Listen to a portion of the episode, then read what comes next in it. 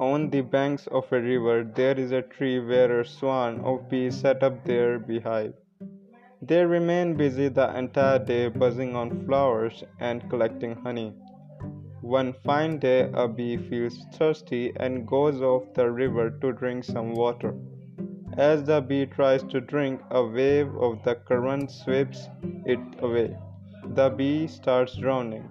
Fortunately, a beautiful dove who has been watching from a distance rushes to help the poor bee.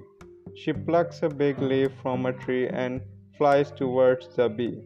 The dove places the leaf near the bee. The bee mounts on the leaf and dries its wings.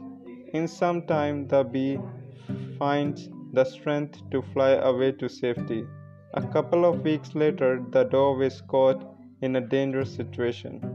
As she is sitting on the branch of a tree, an archer targets at her. The dove looks for an escape but sees a large hawk hovering around her.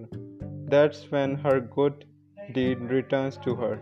The bee become the bee comes to her rescue by stinging the archer hard. By then the archer releases the arrow which misses the dove and hits the hawk instead. The dove flies away to safety. Moral of the story Good always comes back. I'll see you guys soon.